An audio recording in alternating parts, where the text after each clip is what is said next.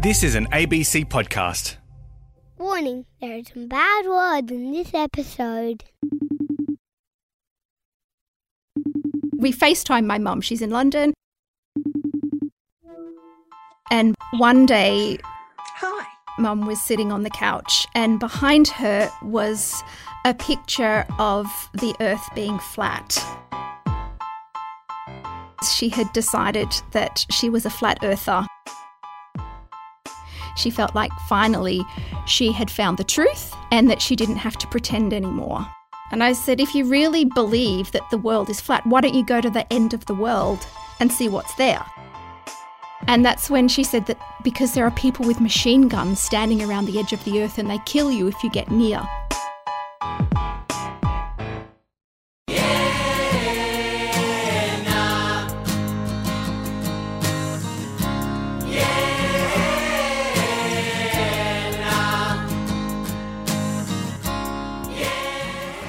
Elizabeth Coulas. Welcome to Days Like These. We're a show about the biggest little stories of the strange times we're living in. A time when bullshit can spread faster than a virus. It's just a reality now. Fake news and conspiracy theories are everywhere. It's no longer a question of what is this stuff and where does it come from, but how do we live with it? Our reporter, Alex Lowback, has been talking to Casey Edwards. She's a writer and journalist living with her family in Melbourne. And I got to say, Alex, I identify with some of what Casey said. I have some people in my own life who have tendencies toward conspiracy theory. Right? I feel like we all know one to some degree or another.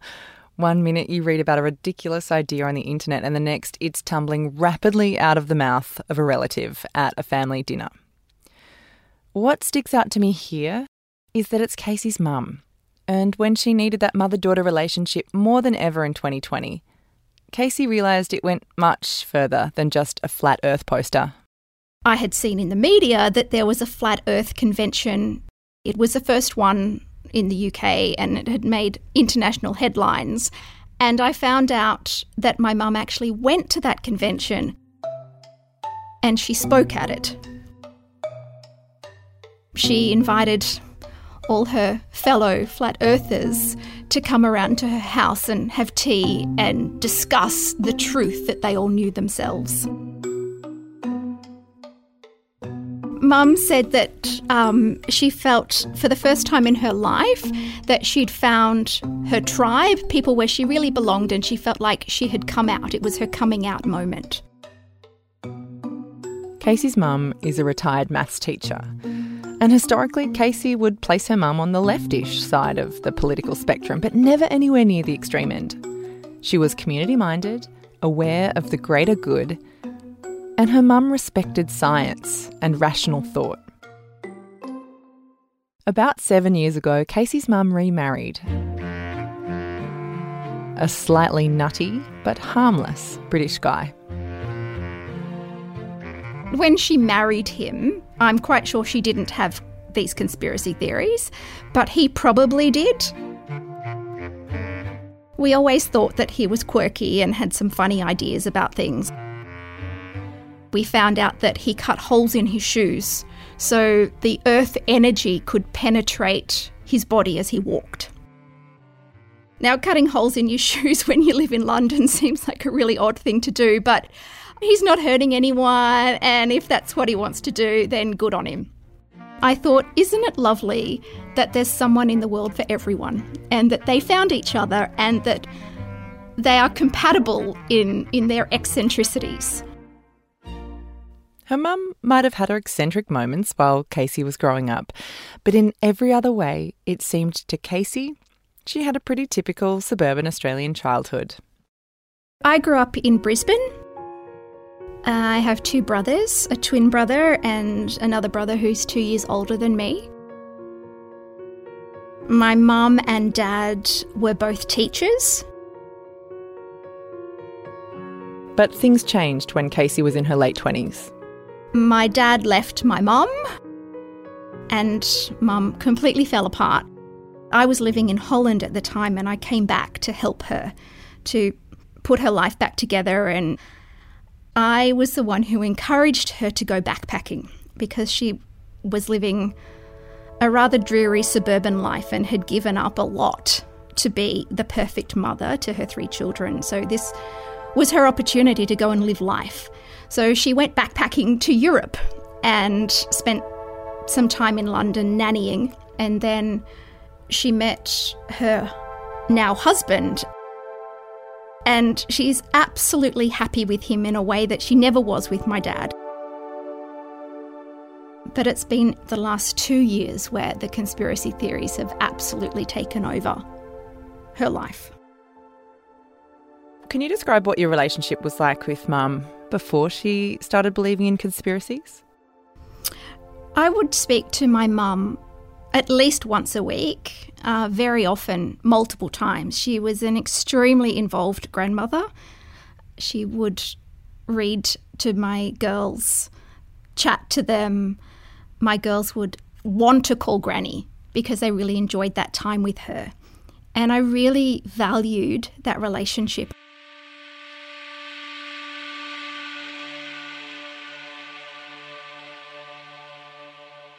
The Flat Earth Convention a couple of years ago was a kind of conspiracy gateway drug for Casey's mum.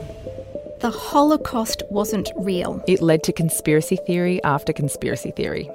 My brother lives in Germany, and my mum was going to visit him.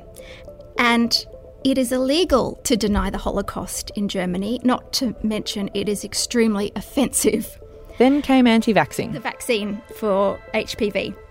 And my mum sent a book and sent many articles talking about there's all these terrible side effects and it actually causes cancer. The list goes on. September 11.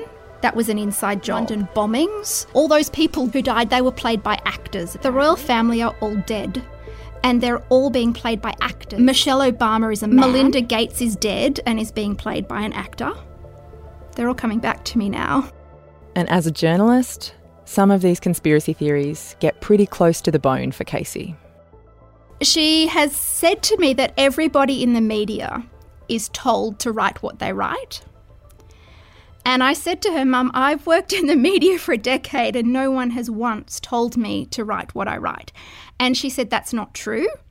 And the reason I'm lying to her is that I know that I'll be killed if I write the truth. Every single person in the mainstream media is a handmaiden to the world government.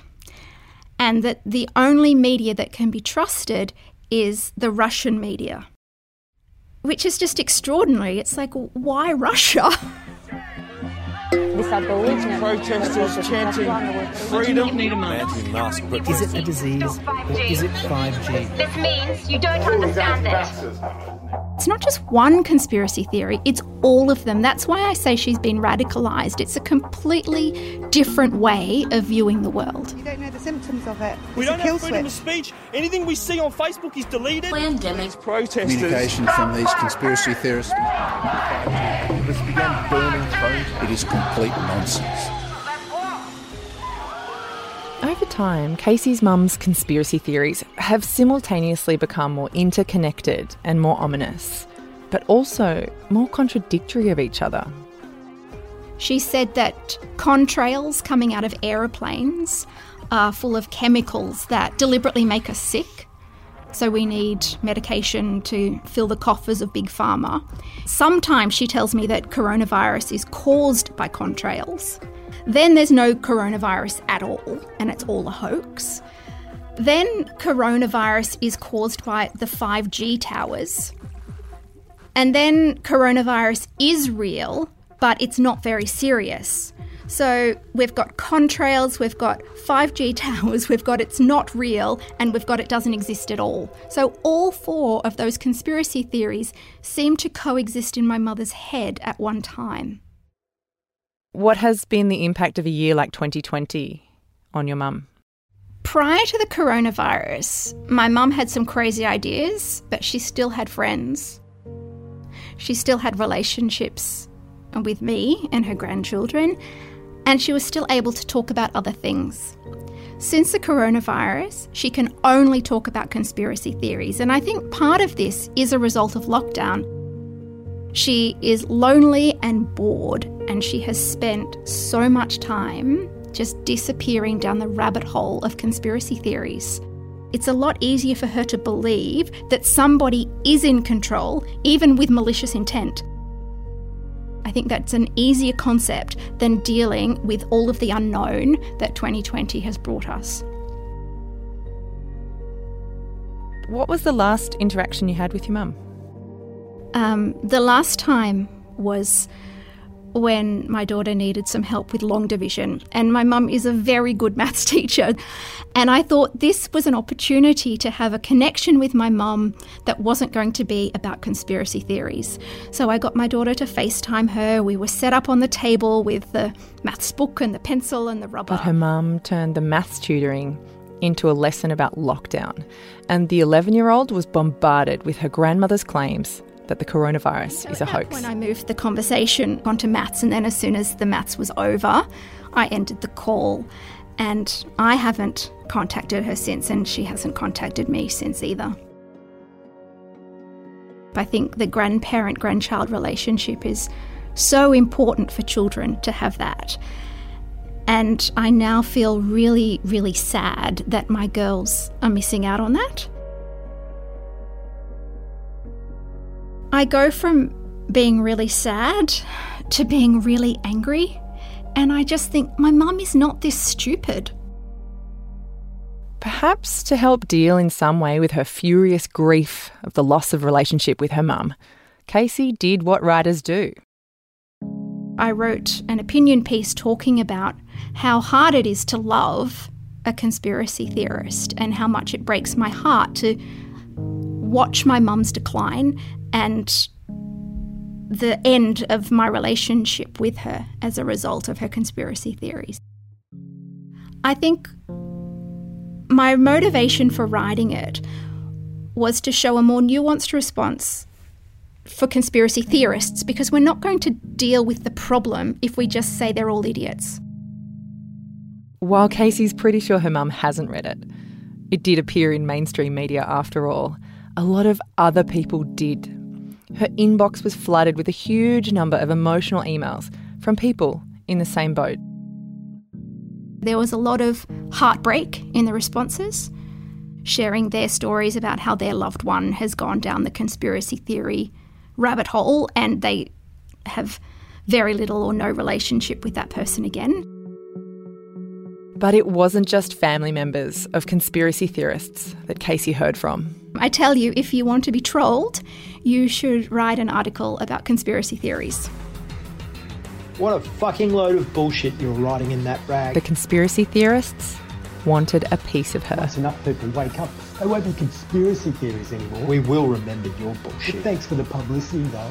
There was such anger and hatred in response to my article. What I did was, I didn't just threaten an idea, I threatened their whole worldview and their identity. Overnight, Casey found herself at the centre of a conspiracy theory. She's getting emails and tweets finding vague ambiguities about a random corner of her life that the trolls have zoomed right in on. Casey is the author of a book called 30 Something and Over It. Casey is currently in her 40s. The trolls are calling Casey a liar because how disingenuous of her to write a book about being 30 something whilst actually being 40 something. The kicker here is that the book was published over a decade ago, a fact that's easily discoverable with a very half assed Google. They concluded that I was a plant from the CIA.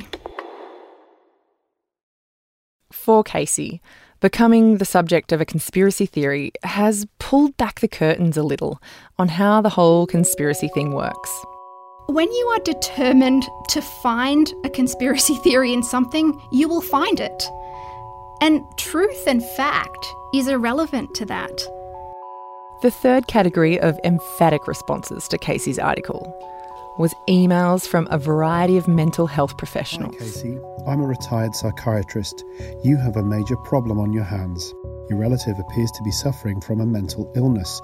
A late onset paranoid schizophrenia is the most likely diagnosis. The rather lengthy email goes on. will be that as part of their illness, they firmly believe they are well and can And see on. known to how to get him or her treated. When they do To not conclude that the only way forward for Casey run up against is to forcefully admit her mother not a danger to themselves or to others, psychiatric it's care. very difficult to get them treated. First of all, I don't think anybody should be diagnosing anyone based on a 600 word article. And it was also obviously very disturbing to receive it. But at the same time, I, I am grateful for those people to take the time to offer their opinion because it actually makes sense to me. Like my mum's decline, her paranoia, she feels like the government is tracking her. When she goes for walks, she leaves her phone at home because she doesn't want to be tracked. And she's so scared of the world. It makes me think that this level of paranoia may actually be early onset dementia. And that really worries me because I know that early intervention is important at a time like this. But yet I'm completely powerless to intervene in any way. She would absolutely not agree to being tested. Um, she would feel that any medical intervention would be specifically designed to silence her.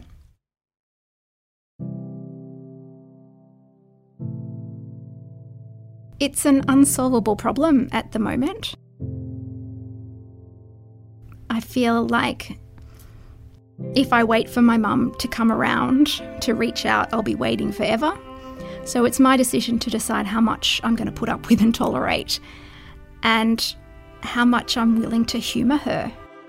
That's the approach that my brother takes most of the time. I hate the idea of that duplicity and having such an inauthentic relationship with my mum, but having no relationship may turn out to be worse.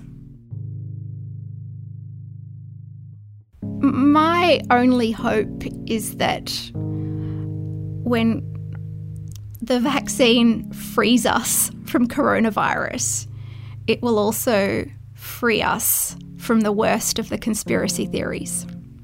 And I will get my mum back. I wouldn't bet my house on it, but that's my hope.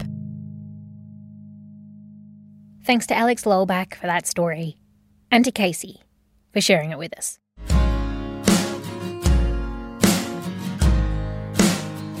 Next time, on days like these, a dusty outback town, a passionate gem lover, and the discovery that would change his life and what we know about the history of the Australian continent. Oh, you know, if it was a movie, it would be one of those golden sunbeam moments in the Blues Brothers, you know, and a choir of angels or something, you know, extravagant like that. I mean, it was just extraordinary, and I knew I had something special. I knew.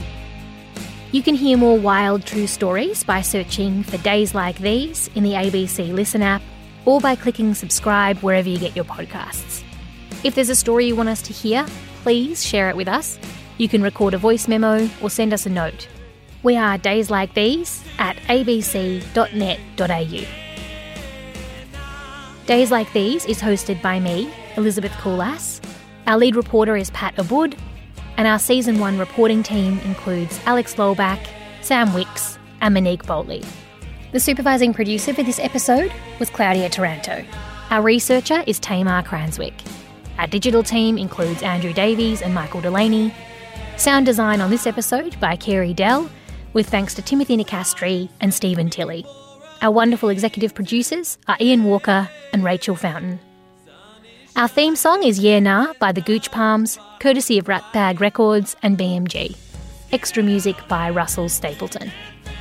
See you next time.